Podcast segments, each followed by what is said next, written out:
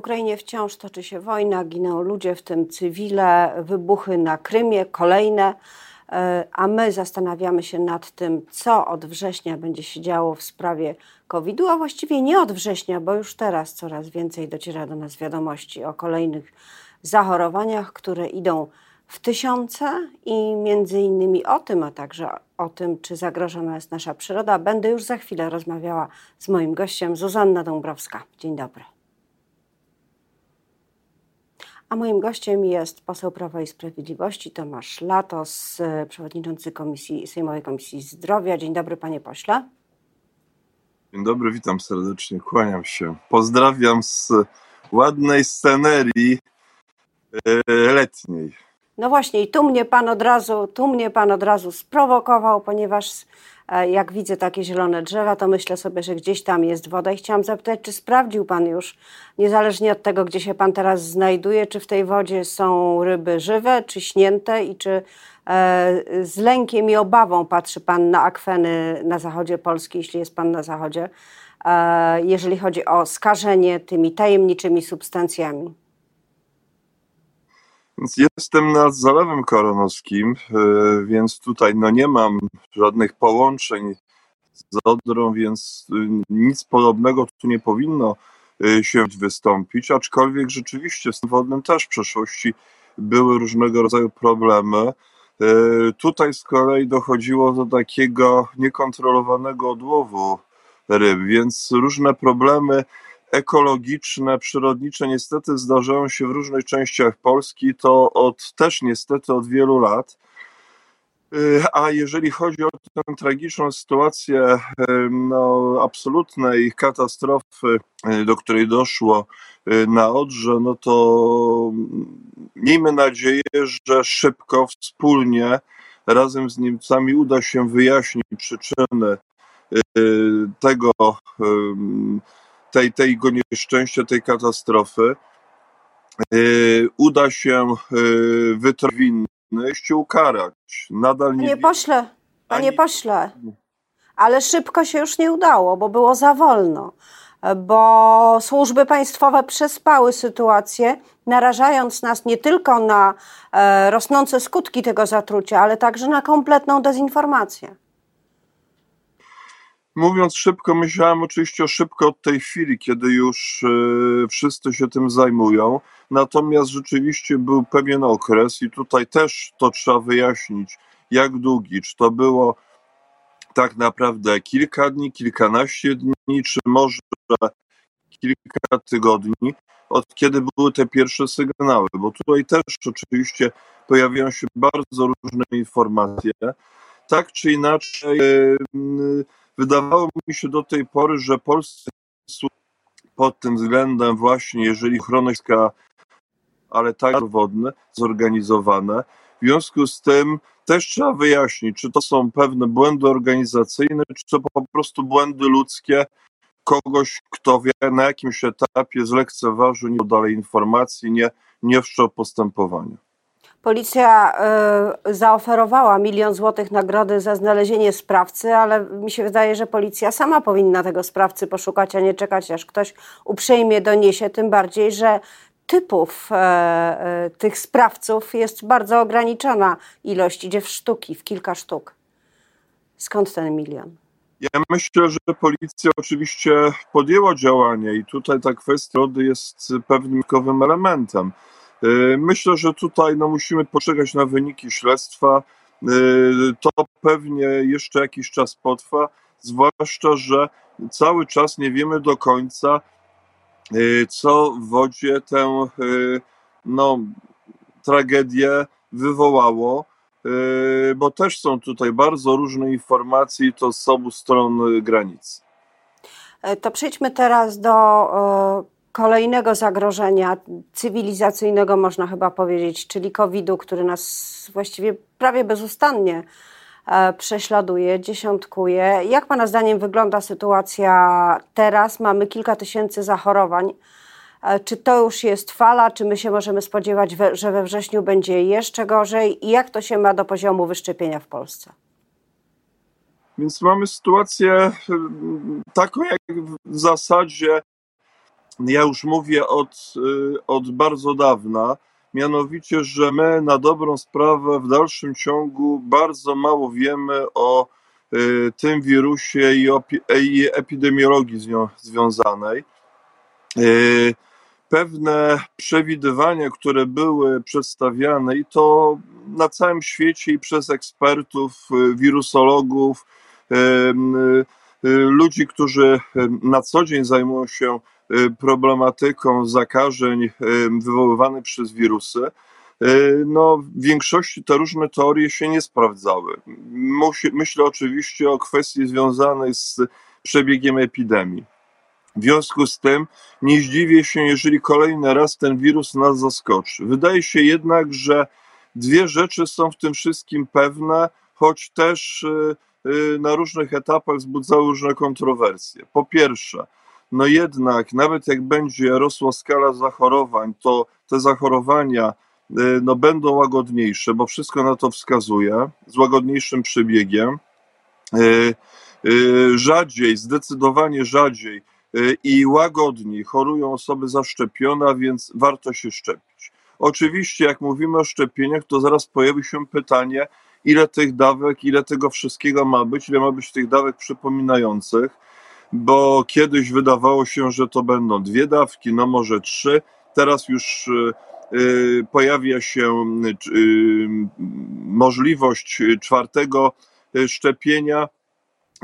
Ja myślę, że ta cała sytuacja, no jednak będzie generalnie docelowo przypominać to, co mamy z grypą. To znaczy, pewnie osoby, które będą chciały być, czuć się bezpieczne, będą musiały przyjmować co jakiś czas dawki przypominające.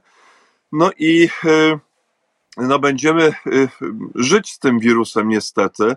No tak, ale, ale panie pośle. Się pojawiło, tak. Panie pośle, państwo też musi żyć z wirusem. Jaka jest odpowiedzialność państwa na przykład w sprawie czwartej dawki albo środków zabezpieczających? Chodzi mi o maseczki na przykład e, w środkach komunikacji publicznej, bo e, w placówkach zdrowia, gdzie cały czas był obowiązek noszenia maseczek, on się tylko jeszcze zaostrzył, czyli teraz wchodząc do apteki możemy spodziewać się, że y, pani magister czy pan magister powiedzą, proszę o założenie maseczki teraz, kiedy są te zachorowania. A co z resztą instytucji i czy nie jest tak przypadkiem, że państwo troszkę umyło ręce? E, tak jak pan poseł mówi, y, no będziemy z tym żyć, to jest jak z grypą, e, czyli w zasadzie co, nie ma się czym przejmować? Państwo może być bierne? Nie, myślę, że musimy poważnie podchodzić do, te, do tego problemu ale też z drugiej strony niestety czy stety musi zacząć e, w miarę normalnie żyć e, w obliczu tego wirusa i, i różnych fal zachorowań. Oczywiście, jeżeli będzie e, ta fala jakaś kolejna jesienią, bardzo, bardzo więcej zachorowań dziennie, to pewnie tu jest który się tym, tą problematyką zajmuje, zapewne będą wprowadzone jakieś obostrzenia. Natomiast obserwując też postawę społeczeństwa, mam wrażenie, że ta dyscyplina też jest y, y, tutaj coraz mniejsza. Ja co już słyszę o sytuacjach, które chcą się testować, y, przy jakichś tam objawach chorobowych, czy są zakażone, czy też nie.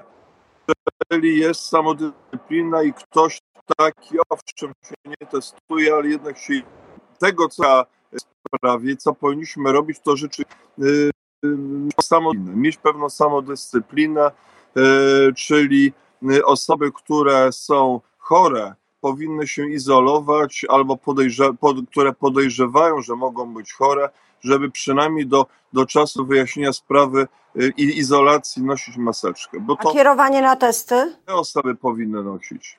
Panie pośle, kierowanie na testy, dostępność testów, a nie tylko te apteczne, które kosztują jednak jakieś pieniądze, tym bardziej, że z reguły na jednym się nie kończy, a jeszcze jest cała rodzina, która zapewne też powinna się zbadać e, przy podejrzeniach.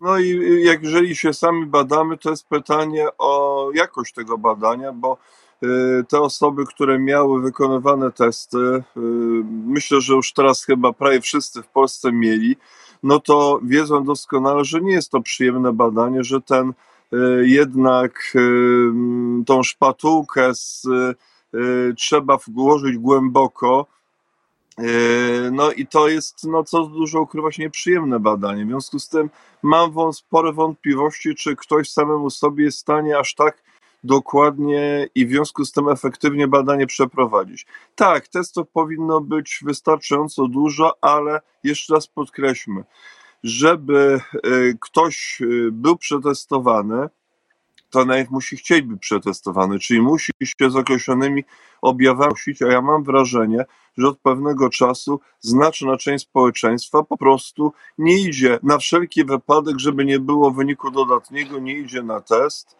Eee, dobrze, tak jak powiedziałem, jeżeli w poczuciu odpowiedzialności, chociaż się izolują w tym okresie, nie, nie, nie są wśród innych w pracy, czy też e, na zakupach, czy innych miejscach. No tak, ale nie idą, bo nie mają po co iść, bo jeżeli nie ma mechanizmu skierowania na test, w wyniku którego dostaje się zwolnienie z pracy e, z powodu COVID-u, e, no to po co właściwie się przyznawać do tego COVID-u, skoro i tak nic z tego nie wyniknie, jeśli chodzi o system, tak? Po, po, poza samopoczuciem, to samopoczucie to jest jedno. Mi się wydaje, że e, państwo publiczna służba zdrowia trochę przymyka oko sama na ten COVID. Myśli sobie, no jak nie jest tak ciężko, jesteście zaszczepieni, to idźcie do tej pracy, nic się nie stanie. E, może troszkę e, będzie można poodpoczywać w ciągu dnia, ale, ale tak naprawdę to e, my nie będziemy tutaj nic robić, niczego wam ułatwiać.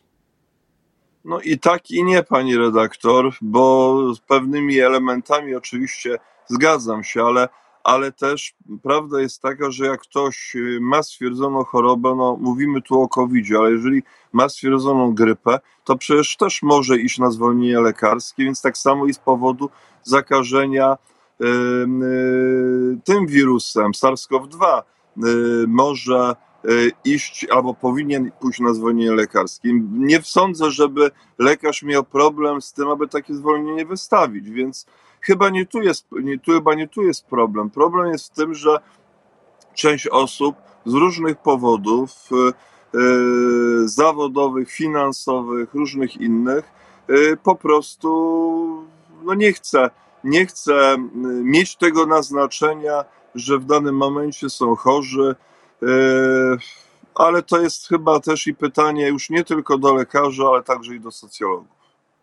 Na koniec zapytam, e, powrócę do tych okoliczności e, przyrodniczych. Rozumiem, że kiedy prezes jest na urlopie, posłowie PiS też mają wolne, a kiedy ta idylla się skończy? Kiedy prezes PiS powróci na trasę i państwo też?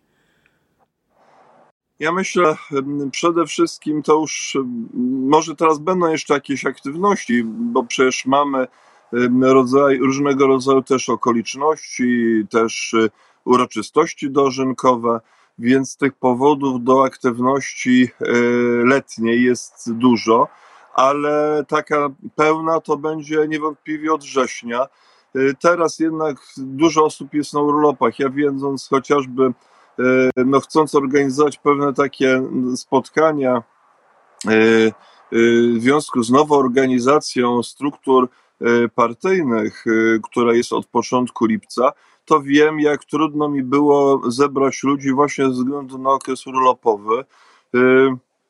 Więc to również oczywiście trzeba, trzeba uwzględnić i pytać oczywiście, na ile Polacy chcą zainteresowani takimi, no, nazwijmy to taką twardą polityką, z programami, z planami wyborczymi, z planami ustaw w okresie E, letnim, kiedy, kiedy, kiedy jest rzeczywiście piękna pogoda. E, myślę, że to jest ograniczone, co nie znaczy, na to zainteresowanie jest ograniczone, co w związku z tym powoduje, że i ta aktywność jest mniejsza niż, niż to będzie miało niewątpliwie we wrześniu i dalej w październiku. Może trzeba było pójść śladami Rafała Trzaskowskiego, zrobić kampus albo jak Jerzy Owsiak, jakiś festiwal muzyczny. Może tutaj PiS znalazłby wyborców, bo mobilizacja elektoratu, jak wynika z sondaży, chyba nie jest duża. Ja myślę, że jeżeli chodzi o kwestię mobilizacji elektoratu, to jest problem generalnie wszystkich formacji politycznej i to jest jednak pewne pokłosie y, pandemii, tego i niespotykania się, ograniczenia ilości spotkań, y, izolacji y, i tak dalej. Wszyscy w zasadzie, którzy organizują różnego rodzaju spotkania publiczne, to obserwują. Mówią też o tym, o tym działacze. No, coś takiego rzeczywiście można obserwować jako efekt popandemiczny. Ja myślę jednak, że jeżeli chodzi o te pomysły, które przedstawiła pani redaktor, to jednak każdy niech realizuje swoje, niech idzie swoją drogą. Nie będziemy powielać pomysłów innych, tak jak inni niech nie powielają tego, co robi Prawo i Sprawiedliwość i to nie tylko w sensie organizacji, czy to kampusu, czy to koncertu, ale również pewnych, pewnych elementów programowych.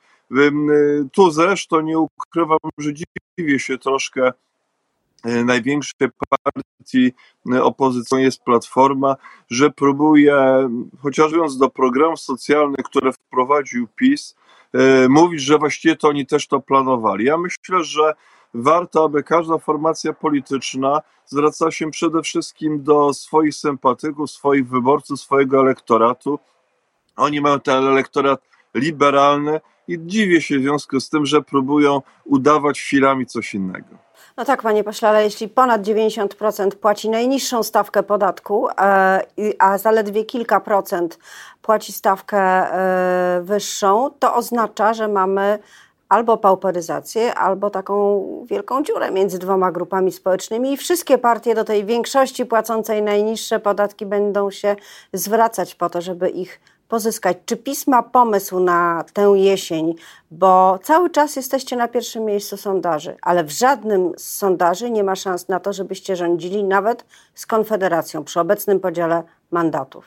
Co będzie tym impulsem? Polski Ład się nie udał nie sądzę, aby, aby kwestia konfederacji, wspólnego rządzenia z nimi y, była brana pod uwagę, bo to jest jednak formacja polityczna, która wbrew pozorom jest y, y, daleko od, od tego, co proponuje Prawo i Sprawiedliwość. Widać to zresztą chociażby również w Sejmie i również w tym temacie, o którym przed chwilą z panią redaktor tak, rozmawiałem, czyli o pandemii koronawirusa. Natomiast Y, oczywiście złożyło się cały szereg negatywnych okoliczności. Pandemia, y, kwestia wojny na Ukrainie, powiązanej i z wojną, i z pandemią, y, z tego skoku inflacyjnego.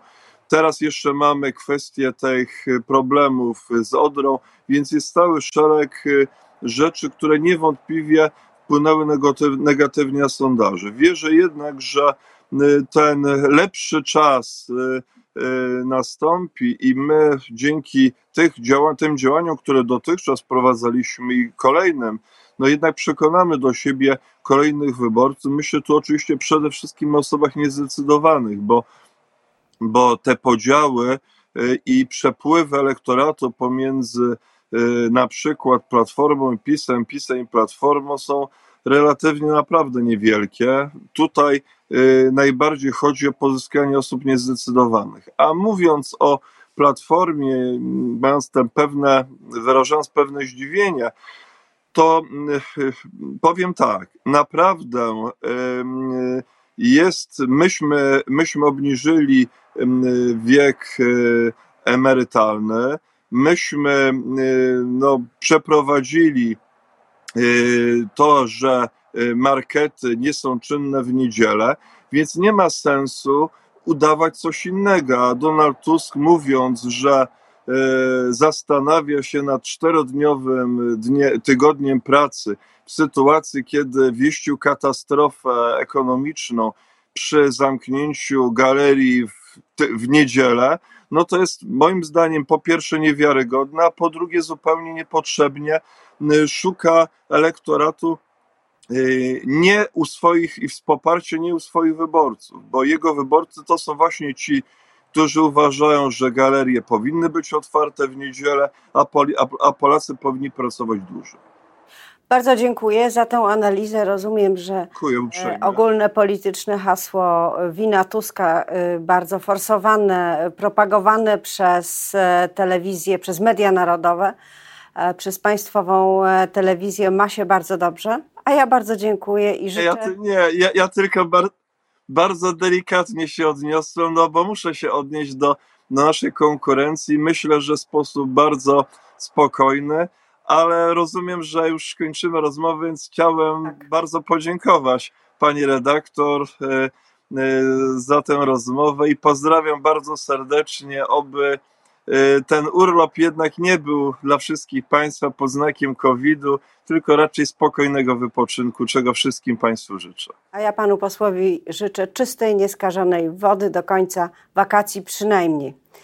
Do zobaczenia. Moim gościem był poseł Zobaczenia. Prawa i Sprawiedliwości Tomasz Latos. Dziękuję uprzejmie.